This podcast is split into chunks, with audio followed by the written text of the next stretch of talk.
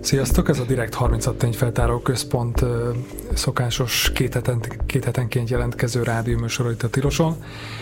Én Pető András vagyok, és hát valószínűleg olyan nagyon nem lövök mellé, hogyha azt mondom, hogy, hogy manapság már úgy nem sokat nem sok embert izgat fel az, hogyha azt hallja, hogy különböző állami vagy ilyen kormányközeli szervezetek vagy szereplők nem igazán takarékosan bánnak a közpénzzel, az adófizetők pénzével, de amikor tegnap mi közöltünk egy cikket az Antal József Tudás Központ nevű ilyen kutatóintézet, elemzőintézetnek a költekezéséről, alapvetően közpénzből történő költekezéséről, akkor úgy egész ilyen heves reakciók születtek erre, ebben most idéznék párat. Például az egyik így szólt, hogy szép példa az Antal József Tudásközpont nevű politikai kifizetőhely, a néhai konzervatív idolnak tartott miniszterelnök leszármazottjának családi biznisze, amelyet több milliárdos állami pénzzel béleltek ki, hogy a fiú havi 4 milliós fizetést kapasson, körbeutazza a világot a feleségével és família más illusztris tagjaival. Ez Piko András 8. kerületi polgármesternek a Facebook posztja volt. Aztán egy másik idézet, amit a néhai miniszterelnök fia művel az intézményben, az bizonyosan nem az antali örökség ápolása, pusztán a néhai miniszterelnök politikai emlékének meggyalázása. Ez Ungár Péter, szintén ellenzéki lmp képviselőnek a, a közleménye volt, de nem csak az ellenzéki ö, képviselők, meg politikusok reagáltak erre a, erre a történetre, hanem igazából már a cikk megjelenése előtt, de a, a kormány is, kormányzat részéről is érkezett ö, reakció ami lényegében arról szólt, hogy bejelentették, hogy vizsgálatot indítanak annak kiderítésére, hogy, hogy vajon megfelelő módon használta fel a tudásközpont ezt a, azt a pénzt, amit kapott a, a kormánytól, az államtól. Szóval Erről a sztoriról fogunk beszélgetni, és itt van velem a cikk szerzője, Vír Zsuzsa. Szia Zsuzsi! Sziasztok! És Zsuzsi, te minek tudod be azt, a, hogy ilyen heves reakciók születtek egy olyan történetről, amiről egyébként, ami ehhez hasonlókat egyébként, hogy valljuk be, azért így ö, naponta, vagy hetente, vagy szóval rendszeresen ö, találkozik ilyenekkel az ember. Most azon kívül, hogy jó, jó cikket írtál.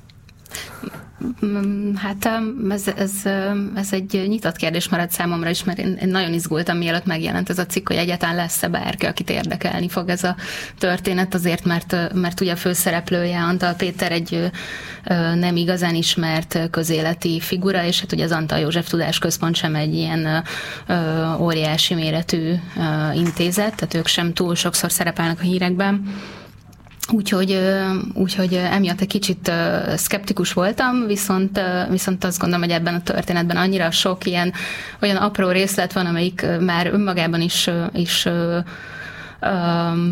hát felháborod, felháborítás, vagy felháborodásra ad egy kis alkalmat a, az mhm. olvasóknak, hogy, hogy, hogy én azt hiszem, hogy ez lett az, ami egy kicsit így elérte, a, vagy elérte ezt a hatást, amit, amire tényleg annyira nem számítottam. Uh-huh. Igen, szerintem is csomószor tökre számít, nagyon fontos az, hogy a, a részletek, tehát, hogy amikor az ember úgy tényleg látja, hogy mi történik, tehát nem csak azt hallja, hogy nem takarékosan bánt valaki, vagy valamely szervezet a közpénzzel, hanem amikor, amikor konkrétan ö, itt ugye most a effektív nem is mutattunk meg számlákat, de ugye idéztünk számlákból, meg, meg nagyon részletes belső dokumentumokból, és akkor mondjuk így, akkor az ember tényleg látja, hogy még a, a Dunakavicsot is elszámolják, meg a, a nem tudom, ágyugójót vesznek levélnehezéknek, meg ilyesmi, szóval, hogy lehet, hogy ezek azok a részletek, amik így, így hát jutottak az inger küszöbön, de, de beszéljünk egy kicsit a magáról kezdjük talán ennek a történetnek a, a főszereplőjével, Antal Péterrel, hogy mit érdemes róla tudni, mit lehet tudni az ő előéletéről.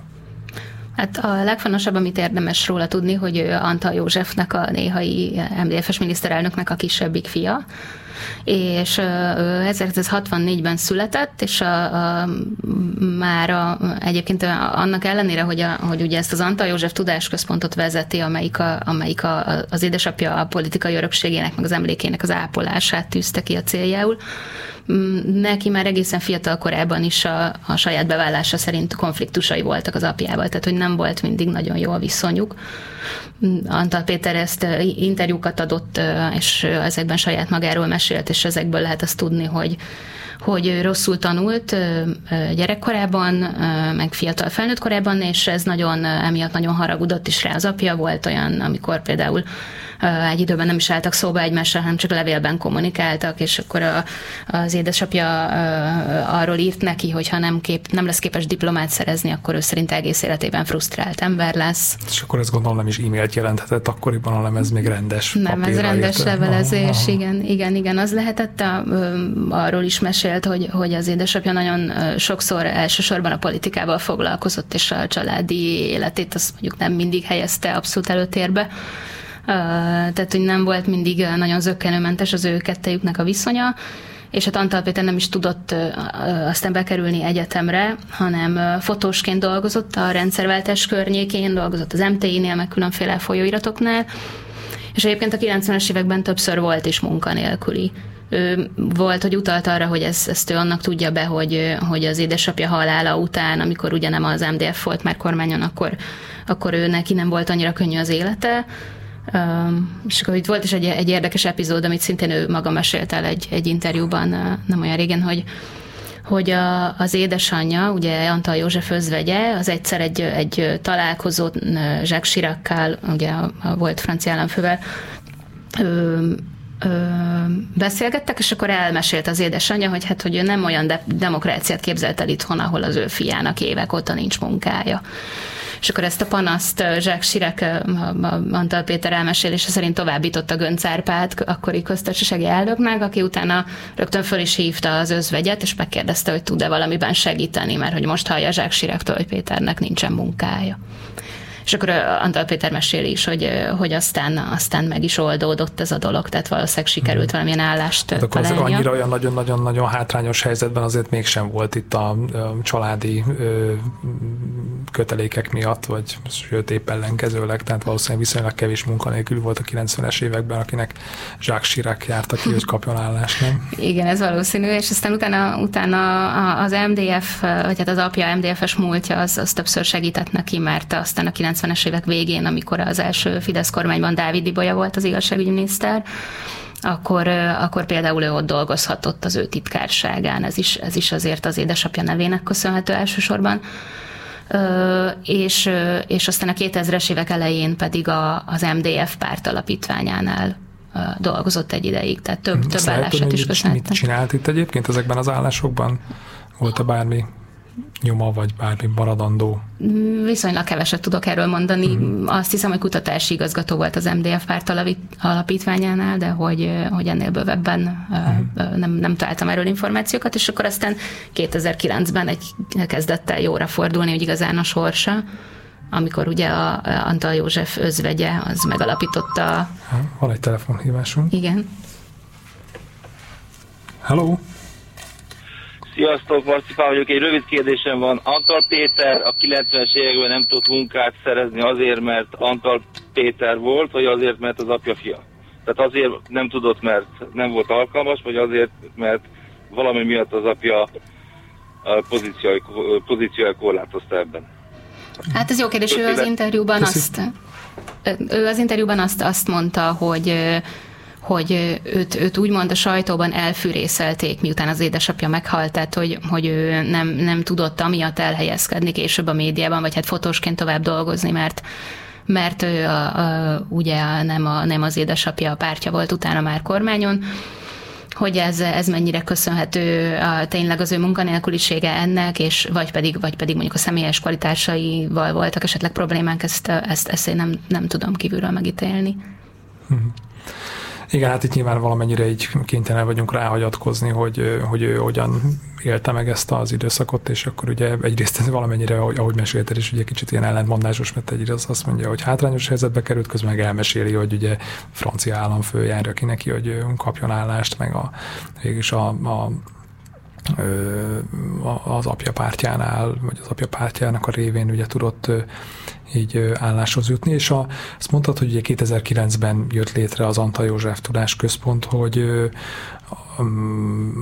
ennek a létrejöttének a körülményeiről mit lehet tudni, hogy ez mondjuk ki hozta létre, egyáltalán milyen elképzelés volt, hogy ugye itt ugye egy jó pár évvel, ugye 93-ban hunyt el Antal József, tehát így azért eltelt másfél évtized, mire ugye ez megtörtént, tehát hogy mondjuk miért akkor, meg miért jött létre ez a tudásközpont. Itt, itt megint csak a Antal Péternek a, a, a saját visszaemlékezéseit tudom egy, egy kicsit segítségül hívni ebben a, ebben a témában. Ő azt hiszem, hogy nem volt teljesen elégedett azzal, ahogy az MDF-nek a pártalapítványa, ami azt hiszem, hogy 2004-ben jött létre. Tehát, hogy ahogy, ahogy az édesapjának a, a politikai örökségét kezeli, meg hát az MDF ugye akkoriban már egy, egy eléggé halódó párt volt, Úgyhogy ez, ez az igény volt az, ami, ami állítólag, legalábbis részben, ami állítólag életre hívta ezt az alapítványt. Egyébként tehát Antal József özvegye volt az, aki megalapította ezt a szervezetet. Az AJTK szerint az, az ötlet és, a, és a, az egésznek a felépítése az, az Antal Péter érdeme.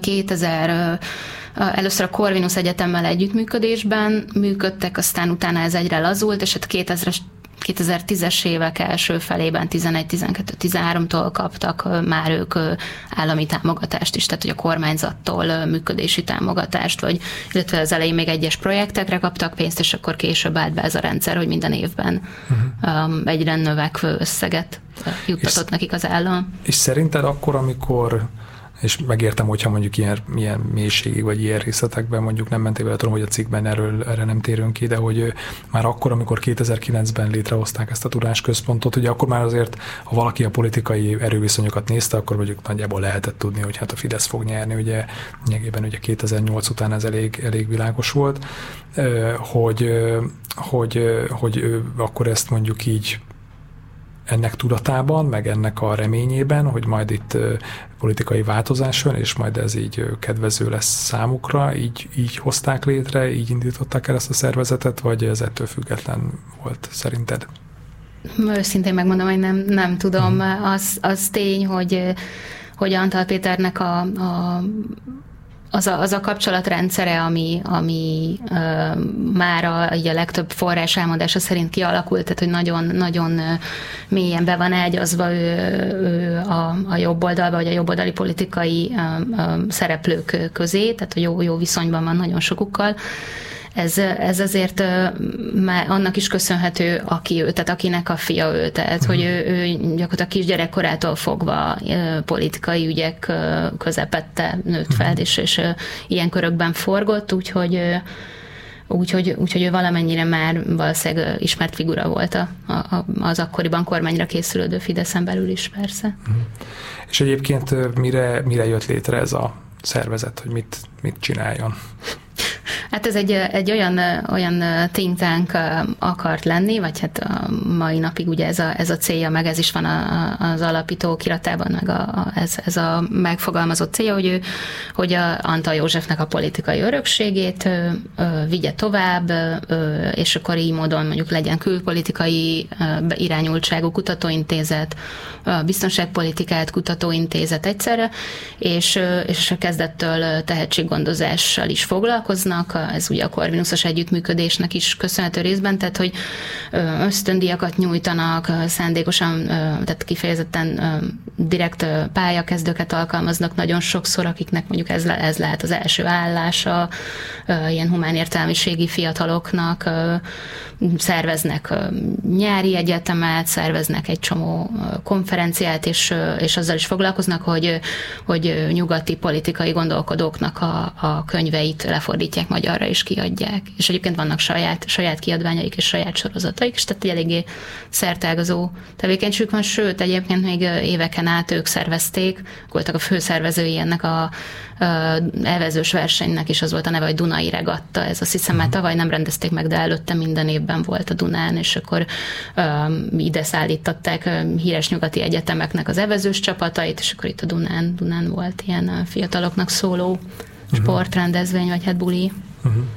És és azt, azt hogy láttad, hogy hogyan vált ez, a, ez az intézet, ez a tudásközpont egyre inkább egy ilyen kormány közeli szereplője, meg egyre inkább a kormány által finanszírozott szervezetté?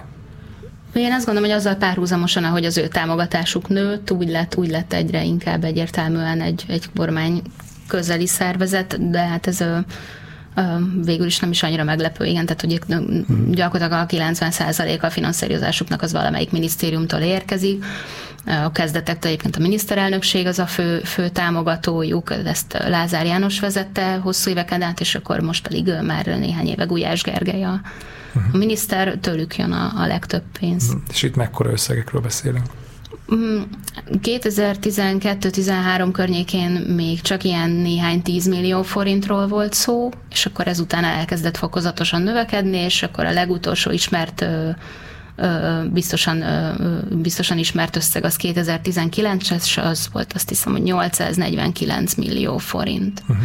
De volt, volt olyan év, amikor, amikor egy milliárd fölött volt a, a költségvetés ennek az alapítványnak, máshonnan is kaptak pénzt, de, de elsősorban, elsősorban minisztériumoktól, vagy pedig mondjuk állami cégektől, tehát ö, ö, viszonylag hát szinte, szinte nulla az a, az a bevétel, amit mondjuk a saját könyvkiadásukból tudnak, tudnak szerezni, tehát hogy alapvetően támogatásból élnek. Mhm. És ez egyébként, ez megint, ez megint egy olyan kérdés, amire igazából a cikk, cikkben nem, nem, nem térünk így direktben, de hogy, a, hogy miért volt fontos a kormánynak, vagy miért fontos a kormánynak az, hogy a, az, hogy támogassa, és főleg ilyen bőkezűen, egyre bőkezűbben ezt a szervezetet. Ezt, ezt tudom, hogy a cikk után többen megkérdezték tőled is, de hogy te neked erről így mi állt össze egy a fejedben? Igen, igen, és egy, egy kicsit a kényelmetlenül is éreztem magam, mert, mert ez a kérdés az nyilván bennünk is felmerült hmm. már a cikkírása közben, sőt egyébként, egyébként több forrás is, is megfogalmazta ugyanezt a kérdést, és a válasz az, az olyan sokszor az volt, hogy egyszerűen nem értik hogy, hogy mi, mi az, ami, ami miatt tényleg ennyi pénzt megér a kormánynak ez a, ez a tudásközpont. Hivatalos magyarázata az az a miniszterelnökségnek, hogy ők az antali örökség ápolását tartják nagyon-nagyon fontosnak, és hát, hogy ugye a Fidesz, azt gondolom a, a valamennyire ennek a, ennek a politikai örökségnek a, a folytatójának tekintik. Egyébként az, az AITK-nak van Brüsszelben is egy, egy irodája, ott is szerveznek rendszeresen kerekasztal beszélgetéseket, egyéb rendezvényeket, ott mindig vannak fideszes politikus vagy, vagy Fidesz közeli gondolkodó vendégeik, tehát ez nekik egy megszólalási lehetőség. Ugyanígy az AITK-nek az itthoni konferenciái is, is, is ilyenek, ahol nagyon sok, nagyon sok kormányzati vagy kormányközeli figura fordul meg rendszeresen, és és, és hát kétségtelen szerintem már mondtam, de hogy Antal Péternek ez a, ez a kapcsolatrendszere lehet az, ami, ami ebben, ebben elég nagy szerepet játszik, de amúgy um, tényleg csak meg kell nézni mondjuk az AJTK-nak a tiszteletbeli elnökségét, vagy a kuratóriumi tagságát, és hát tele van, tele van nagyon, nagyon ismert ilyen nemzetközi politikai alakokkal, és hát, és hát magyar, magyarokkal is, akik, akik nagyon például? fontosak. Hát például itt Mondjuk, mondjuk Mikulás Zurinda, ugye szlovák miniszterelnök volt, Franco Frattini, olasz politikus, akkor hát ők már elhunytak, de Helmut Kohl és Wilfried Martens is uh-huh.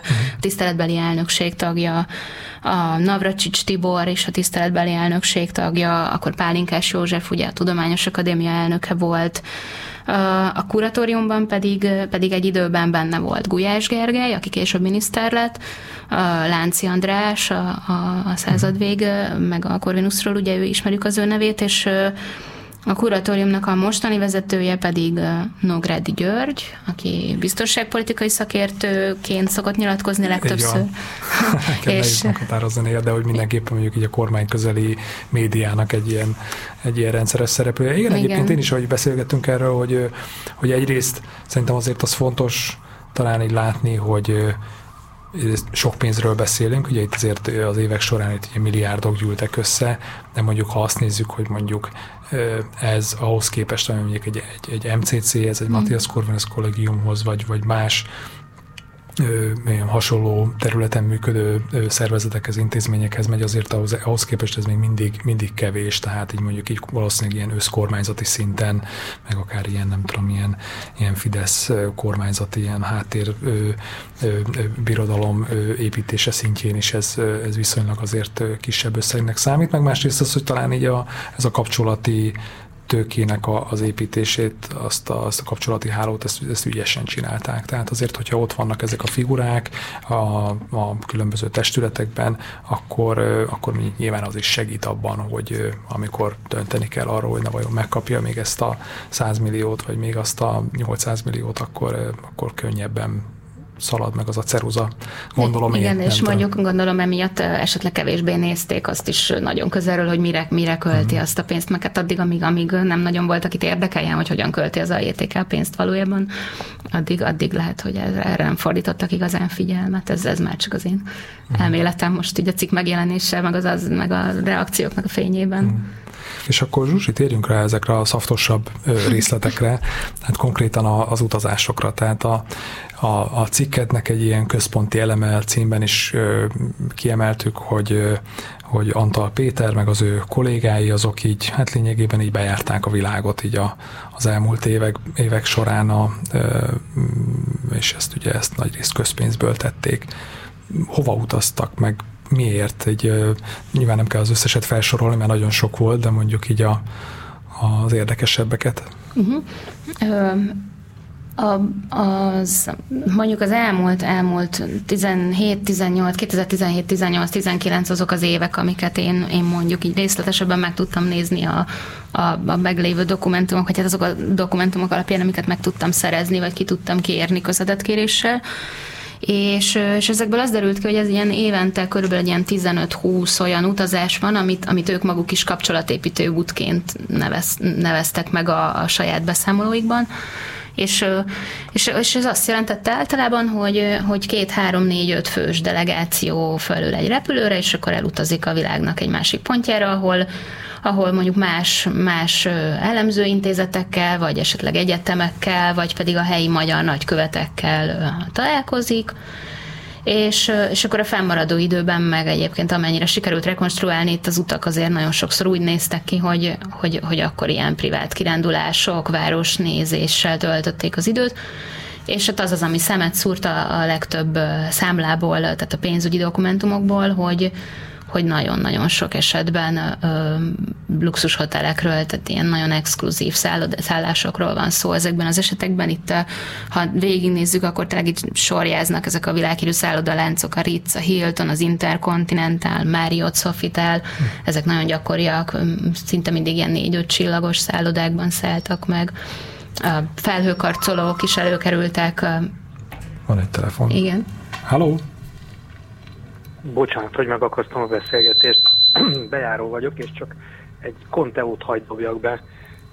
Amikor valami ennyire rettentően kínos a, a fennálló nernek is, mert valószínűleg nekik is kínos ez a cucc, de mégiscsak szemmel láthatólag egyre többet és többet tudnak maguknak elkérni, akkor csak bennem merül föl az a kérdés, hogy vajon mit tudhat Antal József fia. Uh-huh. Zsuzsi, ez más. egy jó fogas kérdés. Köszönjük Igen, szépen. ez nagyon fogas kérdés. Ezt, ezt, ezt a kérdést más is felvetette már kommentben, üzenetben uh, itt ott, de, de a választ azt, uh, azt, uh, azt nem tudjuk. Ezt, sajnos erre nem tudok uh, kielégítő választ adni, mert, mert nem tudjuk, hogy mit tudhat Antal Péter fia. Szerintem Antal József fia. Igen, tehát szerintem egy kicsit okosabbak leszünk majd, meglátjuk, ugye a miniszterelnökség bejelentette, hogy lesz majd egy vizsgálat, és akkor megnézik ennek a, ennek a tudásközpontnak a, a pénzügyeit és ezt ugye ezt azután jelentették be, hogy a Zsuzsi, te egy nagyon részletes kérdéssort küldtél nekik a, arról, ami lényegében fette azt, vagy egy lefette egy részét annak, ami ugye a cikkben meg, megjelent. Tehát majd meglátjuk, hogy ezt mennyire veszik komolyan ezt a vizsgálatot, lesz -e ennek bármiféle következménye. Hát tovább majd próbáljuk hmm. ezt így figyelemmel követni hmm. nyilván. Meg hogy nem tudom, továbbra is mondjuk ugyanilyen mértékben kap-e támogatást a, ez, a, ez a tudásközpont. Azért nekem, de javíts ki, hogyha ezt rosszul gondolom, de ugye amennyire lejött, azért nem arról van szó, hogy mondjuk Antal Péter valami nagyon benfentes lenne így az ilyen fideszes vagy kormányzati körökben, és hogy nem tudom, nagy titkok tudója lenne, de lehet, hogy rosszul, rosszul mérem fel nem tudom, te neked mi volt a benyomásod? De nem, egy... én, én se gondolom, hogy ez a, ez a titoknak a nyitja. Szerintem itt, itt a, a jó kapcsolatrendszer az, ahhoz, ahhoz nem kell az, hogy valaki, nem tudom, kompromittáló titkos információk birtokában legyen. Szerintem ezt, ezt enélkül is el lehet érni azért. Uh-huh. Um, igen. Itt a utazásokra visszatérve, Igen. ezekről nagyon sokat tudok beszélni, mert, mert rengeteg iratot néztem át itt az elmúlt hónapokban, úgyhogy, úgy, és, és hát ezeknek csak egy egészen kicsi része az, ami végül is bekerült a cikkbe, ami amúgy is borzasztóan hosszú lett. De hogy, hogy például tudom, csak 2018-ban volt 15 darab munkaút, és akkor ebbe belefért egy japán, egy koreai utazás, jártak Malajziában, Szingapurban, az Emirátusokban, 19-ben jártak kétszer is az USA-ban, Ausztráliában, Izraelben, Vietnámban, és még egy, egy csomó másik helyen, és, és, és hát igen, nagyon sokszor ilyen exkluzív körülmények között utaztak, és ezeknek az utazásoknak azért a a, a, az ára, vagy hát a, azok, a, azok a költségek, amiket így vissza lehet követni belőlük, azok is azért időnként ö, ö, tudnak meghökkentőek lenni. Mm, van, amikor ugye csak nem két millió forint megy el, megy el egyetlen, egyetlen szállásköltségre. Nem mindegyiknél lehet azt visszakövetni, hogy mondjuk pontosan hány ember és hány napig szállt meg, de például volt 2017-ben egy négy napos Párizsi kapcsolatépítő út, amire öt, öt fős delegáció utazott, és, és ott van egy hotel a Diadaliv és a Champs-Élysées mellett ez a Warwick Hotel Párizsban. Na itt összesen 1,1 millió 850 ezer forintot fizettek, úgyhogy ha ezt kiszámolom, akkor ez éjszakánként egy főre 93 ezer forintot jelent. Hmm itt, itt azért nyilván, nyilván azért Párizsban van rengeteg hotel, amit, amit még esetleg lehetett volna választani, de de például ugyanebből az évből való példa egy kétnapos isztambuli szállás uh, az Aya Sofia közelében, az 278 ezer forintba került. A Madridba három ember utazott két napra, ott a szállás 439 ezer forint volt, tehát hogy hogy, és, és akkor ezekből még nagyon sokat lehetne sorolni. Mi uh-huh. még itt a cikkben említettük még a, azt a két felhőkarcolót, ami, ami megjelent a, a, a szállások között. Az egyik egy azt hiszem, hogy egy Los Angeles-i Intercontinental Hotel a, a, egy, egy ottani nagyon, nagyon az egyik legmagasabb nyugati parti felhőkarcolónak a, a, az emelet, a, a legfelső részén van, ott szálltak meg például egyszer az egyik utazáson, meg egyébként Chicagóban a Trump International Hotel and Tower volt, volt két uh, alkalommal, és a szállásuk, uh, igen, 2019-ben és 2017-ben is jártak ott. És egyébként arról, hogy azt ugye említetted, hogy tehát ugye volt ezeknek az utazásnak vala, valamiféle hivatalos célja, meg voltak találkozók, de hogy ugye a, a birtokodba jutott dokumentumokból az is kiderült, hogy, hogy, hogy voltak ilyen magánkirándulások is. Azokat ö, saját pénzből fizették, vagy pedig azt is közpénzből, Erről mit lehet tudni? Mm, részben, részben közpénzből fizették ezeket is, legalábbis több, több ilyen, ilyen esetre is sikerült bizonyítékot találni. Az egyik az a, egy 2019-es ausztráliai utazás, aminek a, a, a, a miniszterelnökség felé elszámolt költségeit ismerjük, és akkor ott végig lehet követni, hogy például ez alatt az utazás alatt négy alkalommal szálltak meg különféle Hilton hotelekben, és akkor, hogyha az ember közben még a Facebookra posztolt képeket is megnézi, akkor azt is lehet látni, hogy a, a hivatalos szakmai beszámolóval szemben egyébként több helyszínen is jártak, és akkor például elutaztak a a, a hivatalos találkozóknak a helyszínétől azért elég távol eső Ayers sziklához, ez ugye Ausztráliának az egyik leg, leghíresebb természeti képződmény, egyik leghíresebb nevezetessége. Ott is megszálltak egy hotelben, ez a Desert Gardens Hotel, 477.573 forintba került a, a, a, az adófizetőknek tulajdonképpen. Lát, láthatóan ugye nem, tehát nem, ez, ugye ez nem, nem volt közel egy, ez nincs közel egy nagyvároshoz sem, nem, és nem volt nem hivatalos volt. találkozó. Nem, és erre rá is kérdeztünk az ajétékennel, az volt a válasz, hogy, a, hogy azt hiszem, hogy, hogy partneri javaslatra tekintették meg ezt a nevezetességet. Hmm. Ez, ez volt a válasz. Mm, volt egyébként ilyen magán, vagy hát ilyen kirándulásra példa az amerikai utazásokon is, szintén ilyen Facebookos beszámolókból lehet látni például, hogy ja, ja és igen, ez szakmai beszámolóban is megjelent, hogy az egyik amerikai utazáson például elmentek a Floridába, ahol az amerikai Magyar Orvos Szövetségnek volt egy gála ünnepsége, ezen vettek részt. Például ez volt a, ez volt a úgymond hivatalos része, de 2019-ben a már említett két amerikai utazáson az egyikbe belefért egy, egy San Franciscói, egy Las Vegas és egy Grand Canyon beli kirándulás is. Uh-huh. Ezeknek is egy részét feltétlenül saját pénzből fizették, ezt az AITK is így kommunikálta felénk, amikor elkérdeztünk, de voltak olyan hotelköltségek, amik, amik amik ebben, erre, ezekre a napokra esnek, amikor, amikor ezeket a városokat jártak be, Antal Péter, illetve a felesége Antal Horváth Veronika, és ezeket is elszámolták a miniszterelnökség felé, tehát ezek közpénzből fedezett szállásköltségek uh-huh. voltak. Az egyik San Franciscóban, a másik pedig New Yorkban. Ezek nem voltak részei a hivatalos programnak. És egyébként mennyire mennyire, voltak, mennyire volt értelme ezeknek a utazásoknak, mennyire volt, mennyi hasznot termeltek ezekkel a tudásközpontnak, meg ugye mivel az adófizetők pénzéből történt, ezért mondjuk a, a magyar népnek.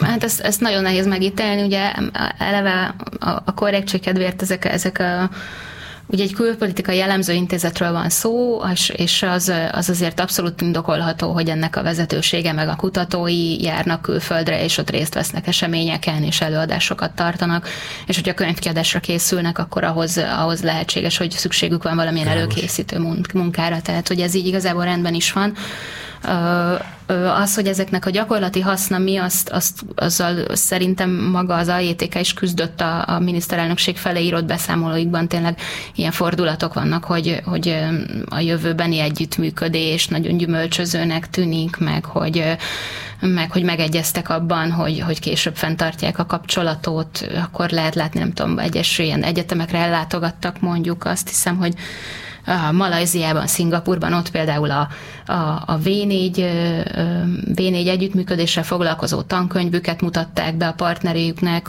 Mm, azt én nem pontosan értem, hogy miért pont Malajziában kellett ezt, de biztos van rá hivatalos indoklás, és meg például ott megnéztek egy könyvesboltot, tehát hogy így kell ezeket elképzelni, ezeket a találkozókat, hogy igazából ilyen udvarias beszélgetések egy irodában valamelyik vezetőjével, egy, egy elemzőintézetnek vagy egy egyetemnek. Van egy fontos részlet, vagy hát fontos, szóval egy érdekes részlet, amiről, amiről még nem beszéltünk, mert egyébként valamennyire nyilván lényeges így a szervezet működése miatt is. Ugye ez egy alapvetően külpolitikai irányokkal, külpolitikai területtel foglalkozó intézet, és a, ugye a, a, az igazgatója, meg ugye a saját bevallásuk szerint megálmodója, ugye Antal Péter, aki viszont ugye nem beszél nyelveket. Tehát ez így van ez mondjuk, hogy ezeket az utazásokat mennyire, mennyire nehezíti meg mondjuk magának a, magának a szervezetnek a működését. Erről mit tudtál meg? Mm, Antal Péternek nincsen nyelvvizsgája, ezt, ezt megtudtuk azért, mert hogy amikor ő diplomázott a, a, Szegedi Egyetemen, azt hiszem, akkor, akkor neki már nem volt erre szüksége, mert hogy, mert hogy 40 éves korában szerezte meg a diplomáját, és akkor ez már nem volt ilyen életkorban előírás. És, és hát úgy néz ki, hogy azóta is azért valahogy hogyan elműködik ez a szervezet, anélkül, hogy a vezetője tudna angolul beszélni, mert hogy minden alkalommal tolmácsot vesz igénybe, és a külföldi utazásokon is ez úgy történik, hogy, hogy a személyi asszisztens az minden alkalommal, vagy hát én mennyire tudom, a alkalmak nagy részén Antal Péterrel együtt utazik, és akkor ő, hogyha szükség van rá, akkor tolmácsol neki. És mivel Antal Péternek jogosítványa sincsen, ezért, a, hogyha egy külföldi utazáson autót bérelnek azért, hogy közlekedni tudjanak, mondjuk a városok között, vagy a városokon belül, akkor azt is az, általában az asszisztensek vezetik. Tehát akkor az tehát, asszisztens vezethette azt a, azt, a, azt a bazinagy GMC luxus terepjárót is, amit Los Angelesben béreltek, ugye? Hát igen, lehetséges, vagy hát valamelyik utitárs, mert hogyha jól emlékszem, akkor arra az utazásra öten mentek el. Köztük a, ugye az igazgató Antal Péter, a, a feleség Antal Horváth Veronika és a feleségének az ikertestvére is, aki szintén a, ott dolgozik az alapítványnál. Mit mondott neked a, az IETK ezekről az utazásokról? Mm, ők, ők azt mondják, hogy, a, hogy e, ezek a, például a szálláshelyeknek a kiválasztása, az, az nagyon sokszor azért történt így, ahogy történt, mert ők biztonsági szempontokat és, és protokolláris szempontokat is figyelembe vettek, tehát hogy a szigorú diplomáciai előírásoknak próbáltak megfelelni ezekkel a választásokat. De hát ők nem diplomaták, nem? Valóban nem, de biztos mm, igen, hát ez az, ez az, ez az, ez az kicsit elakadt a szavam, mert, mert ez, ez szerepelt a válaszban, hogy, hogy ezeket a szempontokat vették figyelembe, és és többször, több alkalommal a válaszaikban, mert egyébként viszonylag hosszas levelezést folytattunk, és közérdekű adatigénylésekre is ők válaszoltak, tehát kiadták az információkat, amiket kértünk. Tehát, hogy azt, azt mondták, hogy hogy ö, ö, több olyan költség is előkerült ezeknél az utazásoknál, ami, ahol mondjuk téves bankkártya használat volt, vagy valamilyen adminisztrációs hiba történt, és akkor ezeket utólag, utólag befizették a kasszába, tehát hogy valami nem volt indokolható. Azt, amikor elkérdeztünk, hogy konkrétan mik voltak ezek a, ezek a költések, azt, azt már azért nem részletezték, tehát mondjuk erről részleteket nem tudunk, hogy mik voltak pontosan a téves mhm. költések. Uh-huh. Uh-huh. Ahogy így belástad magadat a, a szervezetnek a működésébe, azért egy csomó más egyéb furcsa kiadást, költést találtál. Ezek közül elmondanál párat? Hát nekem a kedvencem az talán a, a, az, a, az a szerződés, ami egyébként nem, nem egy ilyen óriási nagy összeg, mert mint az alapítvány költségvetéshez mérvez 6,5 millió forint, amit az alapítvány azért fizetett ki, hogy egy, egy BT, egy CN Trend BT, BT nevű cég írjon nekik egy tanulmányt a Tudásközpont hosszú távú stratégiájáról, és akkor ez így önmagában még nem is hangzik annyira érdekesnek, viszont, viszont amikor megnéztem, hogy, hogy mégis micsoda ez a cég, akkor, akkor azért úgy előkerültek előkerültek érdekességek, és ez az derült ki, hogy ez egy, ez egy, ez egy olyan cég, amelyik egy Fejér megyei faluban egy családi házba volt bejegyezve, és, és gyakorlatilag nulla bevétele volt hosszú éveken át. Egyébként ugyanabban a, a településen egy, egy turkálót működtetett korábban, és akkor aztán 2016-ban az történt, hogy egyszer csak 519 millió forintos árbevétele keletkezett, ez, bocsánat, 2000, igen, 2016-ban, és akkor 2017-ben pedig még ennél is több, ennek a duplája több mint egy milliárd forint volt az árbevétele, és aztán a következő évtől megint nulla forint folyt be. És az ugye az nem deríthető ki, vagy azt nem tudjuk, hogy legalábbis így a nyilvánosan hozzáférhető iratokból, meg cégdokumentumokból, hogy mondjuk honnan jött ez a bevétel. Nem, az, az nem hmm. derül ki. Azt lehet tudni, hogy abban az évben, amikor ezt az egymilliárdos bevételt produkálták, akkor szerződött velük az AJTK is. Egyébként ez a cég ez azóta már, már nem igazán működik, mert előbb, előbb végrehajtást indított ellene a NAV, ebből több is volt, és akkor utána végül a tulajdonosok eladták, tehát hogy ez, ez már igazából nem létezik. Ö, ö, és akkor én megpróbáltam megtalálni annak a cégnek a, a, az akkori tulajdonosait, és megkérdezni, hogy mi volt ez a tanulmány, egyáltalán, egyáltalán mivel foglalkoztak ők. És sikerült is elérni az egyik korábbi tulajdonost, aki kültag volt ebben a cégben, és most egy benzinkúton dolgozik Fejér megyében és ő azt mondta, hogy, hogy ők nem írtak soha tanulmányt, nem emlékezett az Anta József Tudásközpontnak a nevére, pedig egyébként az AJTK elküldte nekem a velük kötött szerződést, amin mm. szerepel az aláírás, tehát valóban, valóban létrejött ez a szerződés, de minden esetre ez a volt tulajdonosa nem emlékezett rá, és csak arra tippelt, hogy valószínűleg valamilyen kiadó vállalattal való együttműködésüknek a része lehetett ez. Uh-huh. És ez, ez a kiadóvállalat, mert ugye, ugye ennek is utána mentél, hogy arról mi derült ki? Mm, ez, ez valószínűleg, amit a férfi említett, ez a Prestige magazin lehetett, ami, ami egy, egy Pentacool Kft. nevű cég által kiadott ilyen a, elsősorban PR cikkek megjelentetésével foglalkozó magazin, Én nem ismertem korábban ezt a, ezt a magazint, és, és tényleg volt ezzel, a, ezzel az újsággal együttműködés a Tudásközpontnak. Ilyen állandó kommunikációs partnerük amúgy többször is jelentettek meg PR cikkeket, vagy hát az AJTK-t, vagy egyébként személyesen Antal Pétert is népszerűsítő cikkeket ezekben a, ebben az újságban, és ezekért ilyen, ilyen 8, 9, 10, 11 millió forintos nagyságrendben fizettek egy-egy alkalommal az elég jó tarifa, így azt hiszem, hogy magyar sajtóban azért nem jellemző, hogy mondjuk újságcikkekért, főleg mondjuk a valódi újságcikkek lennének, ugye nem PR cikkek, hogy mondjuk nem ilyen, nem ilyen flagdíjjal dolgoznak az újságírók, aztán ugye lehet mondani, hogy meg lehet osztani a hallgatókkal. Igen, igen, igen, ezt a, úgy a kívülről kicsit nehéz megítélni, hogy ez most sok vagy kevés, de mondjuk ha, ha összehasonlítjuk, hogy a, a mindenki által ismert üzleti magazin a Forbes, ami havonta megjelenik 16 ezer példányban, az mondjuk egy, egy, egy oldalas PR cikkér olyan 2,2 2, mondjuk, tehát szűken vett 3 millió forintnál többet nem nagyon kér el. Uh-huh. Mondjuk, hogyha sok oldalas mellékletről van szó, akkor esetleg szóba jöhetnek ilyen, ilyen ö, több milliós nagyságrendű ö, összegek, de csak ilyen esetekben, úgyhogy Úgyhogy ez, ez, ez az összehasonlítás az, amit tudok tenni ezen a, mhm. ebben a, ezen a téren.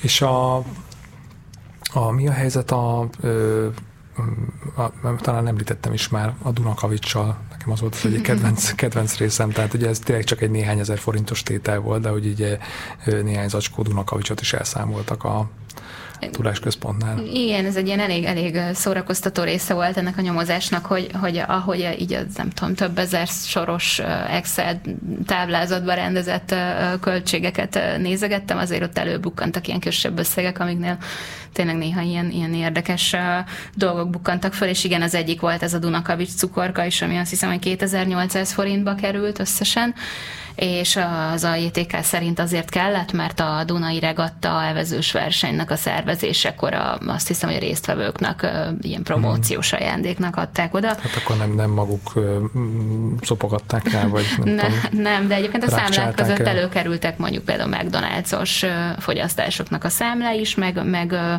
ö, alapítványi számláról fizettek például ö, ö, ilyen Ivrosé márkájú krémet 2000 ezer, valahány száz forintért, van néhány ezer forintos minibárfogyasztás is, amit szintén így megjelenik a számlák között, vásároltak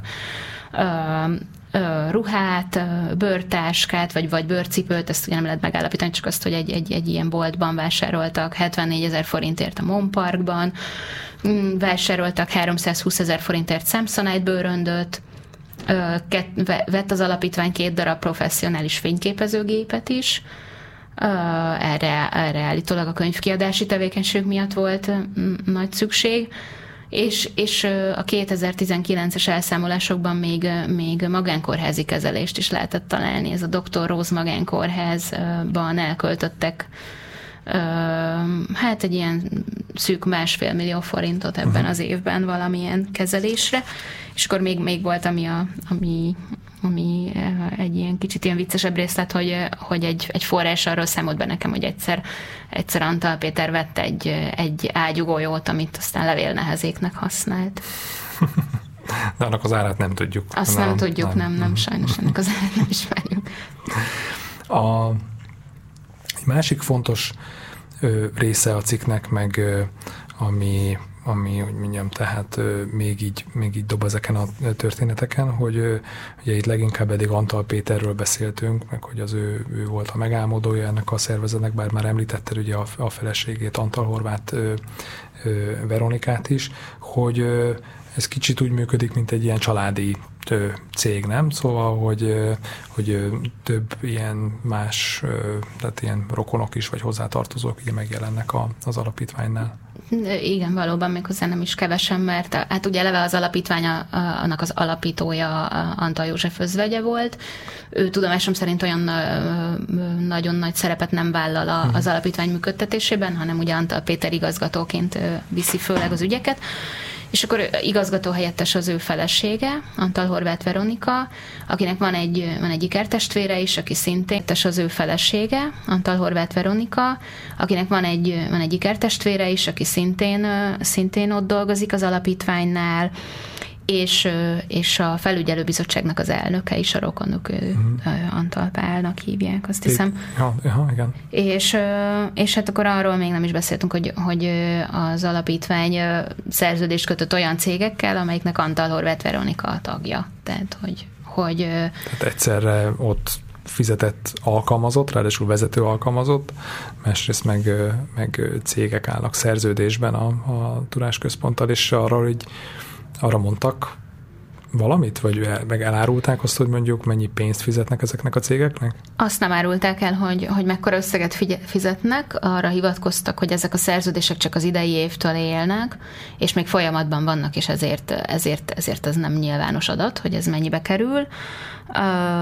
Ez volt, ez volt a magyarázatnak a lényege. Ha jól emlékszem, akkor az egyik egy ilyen consulting cégnek az esetében még azt is hozzátették, hogy, hogy ott Antal Horváth Veronika a féle tanácsadóként kívülről is segíti az alapítványnak a munkáját, mert hogy van egy konferencia, amit ők meg szoktak szervezni, ez a Think Budapest konferencia, és akkor ennek a, ennek a megszervezéséhez nyújt ő ilyen minőségben segítséget. Ja, és azt is fontosnak tartották megjegyezni, hogy, hogy éppen most ugye sem van Antal Horváth Veronika, azért nem kap fizetést a, az AJTK-től ebben a pillanatban. A másik cég pedig, amelyik, amelyiknek a kültagja onnan most megkezdte a kilépését, hogy, hogy elkerüljük a félreértéseket a jövőben. Uh-huh. Ez, ez így fogalmaztak, azt hiszem. Az pedig az Antal Horváth Veronika csal, szűkebb családjának, a, a, tehát egy családi vállalkozása. Ez egy informatikai BT, és, és ők, is, ők is szerződésben állnak az AITK-val most már. Uh-huh. És a, a, ugye arról, hogy mondjuk ugye ez is egy, hát egy érdekes indoklás, hogy azért, mert folyamatban lévő szerződések azért nem mondják meg, hogy mennyi, mert hogyha most ez tíz évig megy, akkor tíz évig nem fogják megmondani, szóval ez, ez nyilván ez egy ez egy, nem tudom, hogy mennyire áll meg ez, a, ez az érvelés. Hát furcsa magyarázat, mert ugye a, a miniszterelnökség felé minden évben el kell számolni arról uh-huh. a támogatásról, amit elköltenek, és akkor ott, ott tételesen fel van sorolva, hogy mi az, ami, amire költöttek, és ott, ott például megjelennek, nem tudom, ügyvédi irodával kifizetett összegek is, amelyik ügyvédi iroda még most is a, uh-huh. az Antal József uh-huh. Tudásközpontnak a, a uh-huh. jogi partnere, tehát hogy, hogy azért ezek látszani fognak előbb-utóbb, csak lehet, hogy most még nem. Uh-huh. és egyébként a, a, azt talán elfelejtettem megkérdezni, de hogy ezt a tanulmányt se adták oda, igaz? Valamilyen okra hivatkozva, hogy a, a tudásközpont stratégiájáról szóló a csinált. Igen, ott, ott azért arra hivatkoztak, hogy az, azt hiszem, hogy aránytalan érdeksérelmet okozna az alapítványnak, hogyha, hogyha nyilvánosságra kerülne az ő stratégiájuk, úgyhogy ezért uh-huh. ezért nem lehet azt megismerni. Értem. Tehát azt tudjuk akkor, hogy ugye az hozzátartozók is ott megjelennek akár alkalmazottként, akár itt cégeken keresztül, de ami még ugye érdekes volt, hogy ugye Antal Péter ugye kezdetek óta vezeti ezt, a, ezt az intézetet, hogy az ő Mm, fizetése, vagy hát legalábbis juttatásai, azok ugye elég szépen emelkedtek a, így az évek során, igaz? Uh-huh, uh-huh, igen. Hát volt olyan év, talán kettő is, amikor az előző évhez képest megduplázódott a, a juttatása. Ezt onnan lehet tudni, hogy a, az alapítványnak az éves beszámoló minden évben ugye leadja a beszámolót, ez, ez nyilvános, ezt ki is teszik a honlapjukra, és akkor ott van egy olyan rubrika, amelyik, amelyik a, az igazgatónak az az évi juttatásait összesíti, és akkor ezt én ilyen, ilyen havi átlagra számoltam át, hogy úgy érthetőbb legyen, hogy mennyi az a, az a havi összeg, ami így hozzábe folyik juttatásként. Hogyha ezt megnézzük, akkor 2013-ban ez a legkorábbi elérhető adat, akkor mondjuk ez egy hónapra 719 ezer forint volt, és aztán ez, ez szinte folyamatosan növekedett, és 2019-ben pedig 4 millió 600 ezer forint fölé nőtt ez az átlagos havi juttatás. Tehát ez egy, ez egy ilyen jó, jó több mint uh-huh. hatszoros bérnövekedés itt hat év az, alatt. Az, az szép, és erre mondtak bármit, hogy mi indokolja azt, hogy lényegében ugyanazt a munkát végzi, ugyanazt a szervezetet vezeti, hogy mi indokolta azt, hogy itt meg hatszorozódjon az ő, ő fizetése néhány év alatt? Nem, az erre vonatkozó kérdéseinkre nem, nem kaptunk választ. Zsuzsi, arról ugye beszéltünk már, hogy, a, hogy elég bőkező, bőkezően támogatta a kormány ezt a szervezetet, az Antal József Tudás Központot így, a, így az évek során, de hogy hogy annak ellenére, hogy, hogy lényegében folyamatosan nőtt a, a támogatás, ugye itt a, a végén ugye ilyen 800 milliós összegekről volt szó, hogyha jól emlékszem, ehhez képest a, a szervezet többször mm, ilyen pénzügyi pénzügyileg nehéz helyzetbe került, fizetési problémái voltak, hogy ez mégis hogy állt össze, tehát hogy egyrészt dől a pénz, másrészt pedig ilyen fizetésképtelen helyzetben vannak, tehát mi történt a szervezetnél? Igen, itt, egy, itt arra kell hagyatkozni, amit, amit magam tudtam összegyűjteni, mert az ezzel az eladósodással, vagy ezzel az adósságcsapdával kapcsolatos kérdéseimre nem reagált az AETK, úgyhogy ezt ezt nem ismerjük, hogy az ő álláspontjuk ezzel kapcsolatban pontosan micsoda, de, de azt lehet látni a dokumentumok alapján, amik eljutottak hozzám, hogy, hogy már úgy 2015 végén is, is mínuszban voltak a, az alapítványnak a bankszámlái, mert akkor is volt rajtuk egy ilyen 60 milliós hitelkeret, és az úgy körülbelül kiismerült, ami, tehát egy tehát a folyószámla hitelből költöttek itt a, a, a források, akik így rálátnak az alapítvány működésre, ők, ők arról számoltak be, hogy, hogy több évben is előfordult az hogy, az, hogy olyan helyzetbe került az alapítvány, hogy nem tudott időben béreket fizetni, és volt olyan, hogy mondjuk néhány hetet, de olyan is volt, hogy hónapokat kellett várni arra, hogy megkapják az alkalmazottak a fizetésüket. Mm, hát ezek azt jelzik, hogy, hogy, az, hogy elköltötték a rendelkezésre álló, álló pénzt, és, és akkor utána nehézségekkel néztek szembe. Állítólag Antal Pétert megviselte, amikor ilyesmi történt, és többször arra hivatkozott, hogy, a, hogy már nagyon várja a megígért támogatást a miniszterelnökségtől, de az még mindig nem érkezett meg, és, és ez, a, ez az oka annak, hogy nem tudnak fizetni. De így visszatérve 2015-ben már, már tényleg látható volt az, hogy, az, hogy, az, hogy ott valami nem stimmel, és aztán a következő évre már, már annyira, annyira elszálltak a költségek, vagy hát valahogy, valahogy elszaladtak a, a, az alapítványnak a költségvetése nem volt éppen egyensúlyban, hogy, hogy szeptember 1-én nyitottak egy, egy olyan bankszámlát, amin már volt egy 200 millió forintos folyószámla hitelt és akkor ezt elkezdték ki, kimeríteni. Ezt onnan lehet tudni, hogy, hogy vannak olyan bankszámla ebből az időszakból, amiket meg tudtam nézni, és és akkor már másnap ennek a felét el is költötték, és az is látszik a, ezekből a dokumentumokból, hogy, hogy ebből a hitelkeretből kezdték el kifizetni az alkalmazottak bérét is annak, tehát 2016 őszén. Um, egy külön, külön pikáns részlet az, hogy, hogy ugyanebben a hónapban, tehát szeptemberben, amikor, amikor már ilyen, ilyen problémákkal küzdöttek, akkor azért volt egy, volt egy olyan skandináv körutazás, egy olyan munkaút, amin, amin Antal Péter vett részt, illetve Nográdi György, a kuratóriumnak az elnöke, meg egy személyi asszisztens, és akkor, és akkor ők elmentek Skandináviába, Stockholmba, Oszlóba, Bergenbe, béreltek egy autót a Stockholmban 477 ezer forintért, aztán utána több százezerért vettek föl az alapítványnak a számlájáról költőpénzt, gondolom, hogy költőpénzt tehát vettek föl mhm. készpénzt, és, De egyébként te megnézted, hogy most például ebből a pénzből mennyi, milyen autót lehetne bérelni, és, és igazából, ha jól veszem, az derült ki, hogy ebből a pénzből tehát nincs is ennyire drága autója például most jelenleg ennek a kölcsönző cégnek, nem? Tehát igen, én nagyon igyekeztem a, megnézni, a, megnézni, hogy mi az az autó, amit ennyi pénzért most mondjuk egy ugyanilyen szeptemberi uh-huh. időpont, tehát ugyanilyen idő, időintervallumra ki lehetne bérelni, és hát, hát igen, ennek az ötödéért is lehet már olyan személyautót bérelni a, a Stockholmi Herznél, amiben igen elférnek, tehát hogy abszolút vállalható automárka, tehát nem valamilyen uh-huh. nagyon lepattant kocsi, hanem ez egy normális autó. Úgyhogy Úgyhogy igen, ez, ez is egy érdekes, érdekes részlet, de, de mondjuk még én azt is szeretem erről a, erről a skandináv történetből azt, azt is, hogy, hogy például Oszlóban, abban a hotelben szálltak meg, ahol minden évben a, a Nobel békedélynek az átadó, átadó ünnepségét szokták, mm. szokták tartani. Tehát egy nagyon elegáns, ez ennek Grand Hotel a neve, és ott a 713 ezer forintért fizettek a, vagy annyit fizettek a szállásért. Miközben uh, itthon igazából már hitelből élt, igen, működött a szervezet. Igen, igen, igen, és akkor meg még egyébként kirándultak egyet is, szintén egy, egy nagyon híres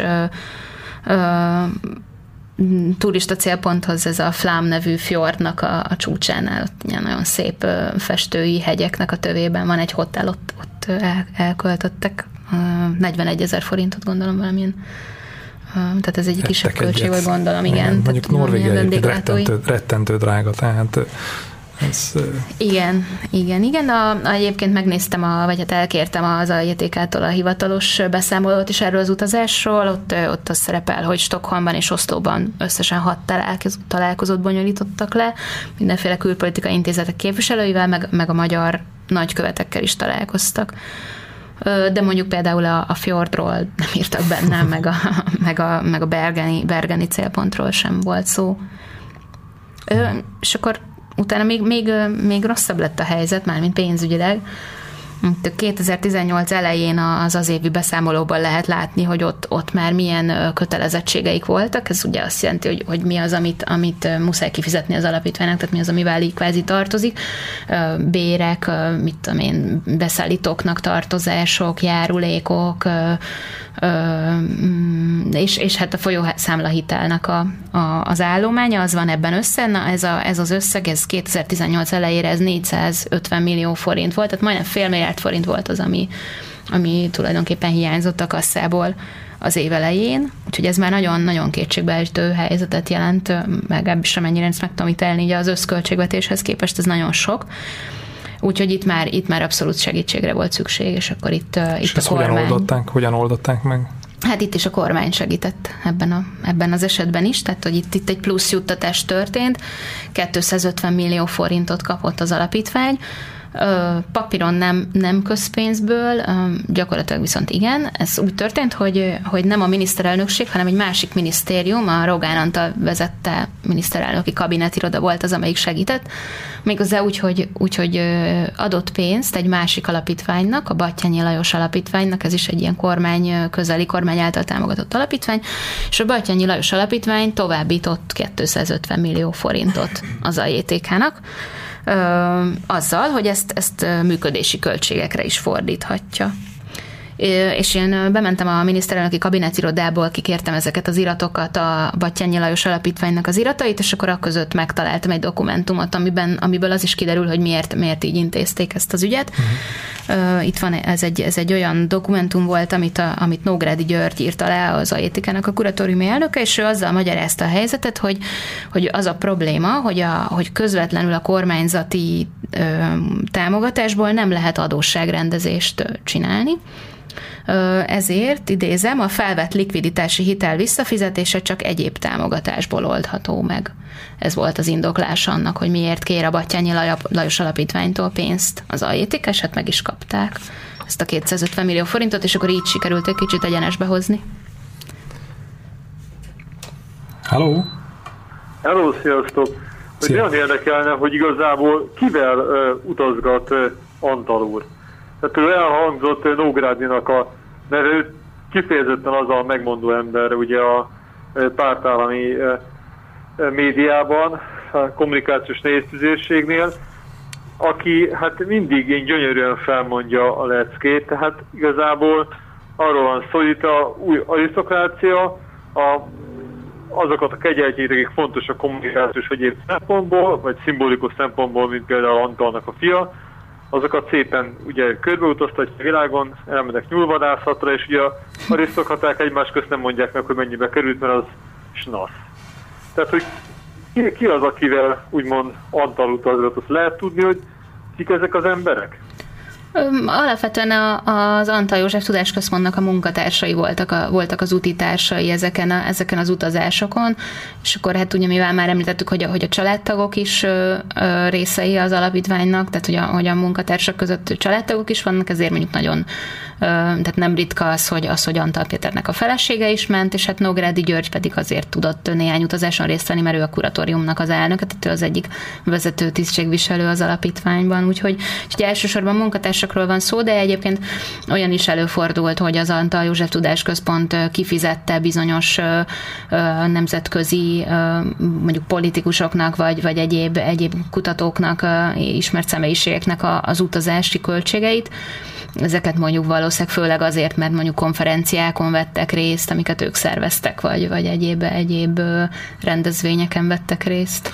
Mondjuk így hozzátenném, hogy mondjuk a, ahhoz képest ugye Lázár Jánosnak voltak ugye az elhíresült utazásai, hm. meg szintén ugye hotel, hotel számlája, amikről egyébként, egyébként ugye nagyon érdekes volt, hogy magukról az utazásokról és nagyon keveset lehetett tudni, tehát hogy ő mit, mit csinált ott. Ehhez képest mondjuk Antal Péter olyan szempontból most így ilyen idézőjelbe téve transzparensebb, hogy a, mondjuk, a, mondjuk a saját, mondjuk igaz, hogy privát Facebook oldalán, de ö, mégis ugye több száz ember előtt ő, ő így rendszeresen közzétett, meg így el is dicsekedett dolgokkal, nem? Hogy, hogy hol volt, meg kikkel találkozott, és mit csinált. Még, igen, csak az, bocsánat, csak annyit ja? hozzá, hogy igazából itt egyszerűen akkor csak arra a jelenségről van szó, hogy megkérdezték ugye a Führerünket is, miniszterelnök urat, hogy, hogy hát miért repked mindenféle ilyen milliárdosnak a, a, a gépén, ugye nyilván egy ilyen állami tisztségviselőnek, egy miniszternek pláne, és semmi olyan ajándékot nem szabad elfogadni, amit maga nem tud viszonozni, és nyilván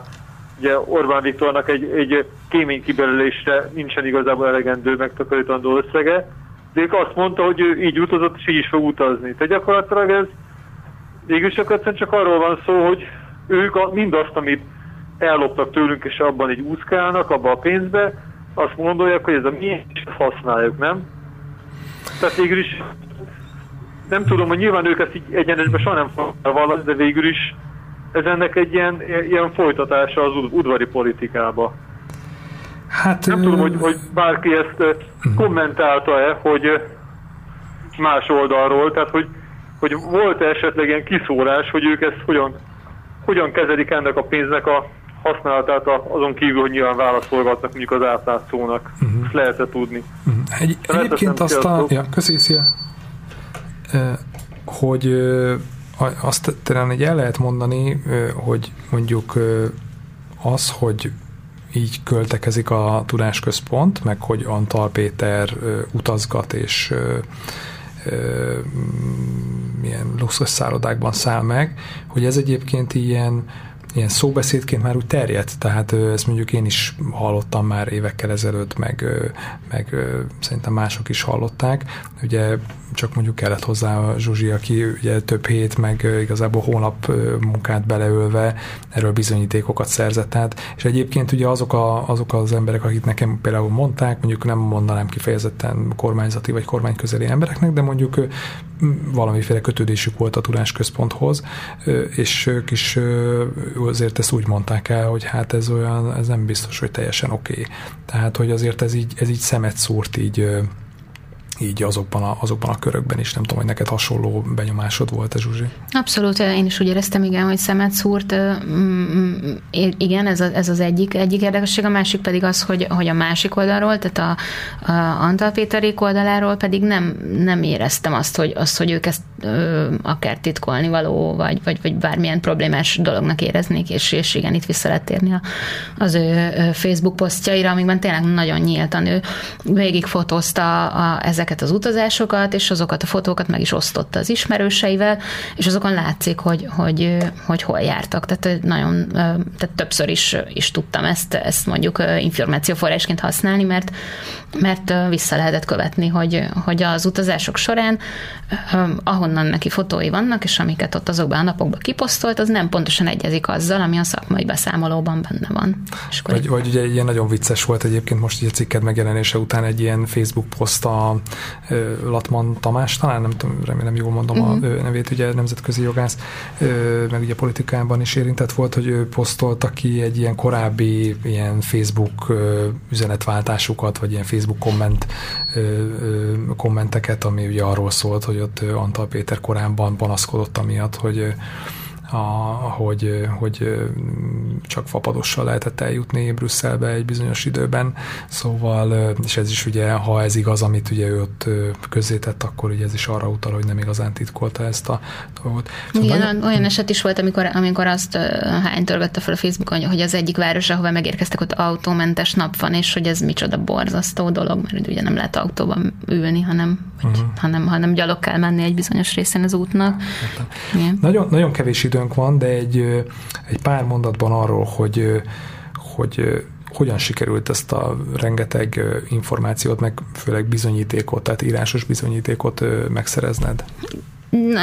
az egész, egész azzal indult, hogy, hogy csak történeteket hallottunk mi is, ahogy már említetted, hogy tényleg ilyen elképesztőnek hangzó sztorikat költekezésekről, és aztán, aztán úgy döntöttünk, hogy azért, azért érdemes lenne ennek utána nézni, és akkor hát, ha sikerül bővebb információt is szerezni, mert ezt azért tudtuk, hogy nem lehet ezt szóbeszédre alapozva, nem lehet egy ilyen történetet megírni. Úgyhogy én, én igyekeztem így megnézni, hogy mi az, ami írásban megvan erről, és, és akkor egy néhány hét után sikerült szerezni egy nagyobb mennyiségű dokumentumot, amik pénzügyi helyzetre nézve nagyon jó képet adtak az alapítványról, úgyhogy az, az már nagyon érdekes volt, és akkor amikor ezek megvoltak, akkor, akkor már lehetett tovább menni, és akkor közérdekű igényléssel fordultunk a minisztériumokhoz, meg magához a, a tudásközponthoz is, és ezekre válaszoltak, mert hogy egy közhasznú alapítványról van szó, amelyiknek a, uh-huh. amelyiknek a közpénzből való költekezései azok abszolút nyilvánosak, tehát hogy így nagyon sok adat gyűlt össze, és akkor ezeknek a feldolgozása az, ami ennyi ideig tartott, és akkor amire, uh-huh. amire végül is épül a, a cikk. Hát ugye itt kell mindig elmondani, hogy tehát ahhoz, hogy ezt a tényleg nagyon időigényes, nagyon aprólékos munkát ezt tudjuk végezni, ezt, ezt ugye csak azért tudjuk megtenni, meg csak akkor tudjuk megtenni, hogyha vannak támogatóink, a Direkt 36 egy non-profit szervezet, és elsősorban a, az olvasói támogatásokból működik. Cserébe nem csak jó sztorikat tudunk szállítani, hanem egyébként a támogatói körtagjai betekintést is nyernek ebbe, a, ebbe az izgalmas munkába, úgyhogy kérjük, hogy csatlakozzatok a támogatói körhöz. Erről részleteket találtok az oldalunkon a direkt36.hu-n. Zsuzsi, nagyon szépen köszönöm a, a, a cikket, meg, a, meg az, hogy elmesélted mindezt, meg így a cikknek a hátterét. Hát én köszönöm. Sziasztok, két hét múlva találkozunk. Sziasztok!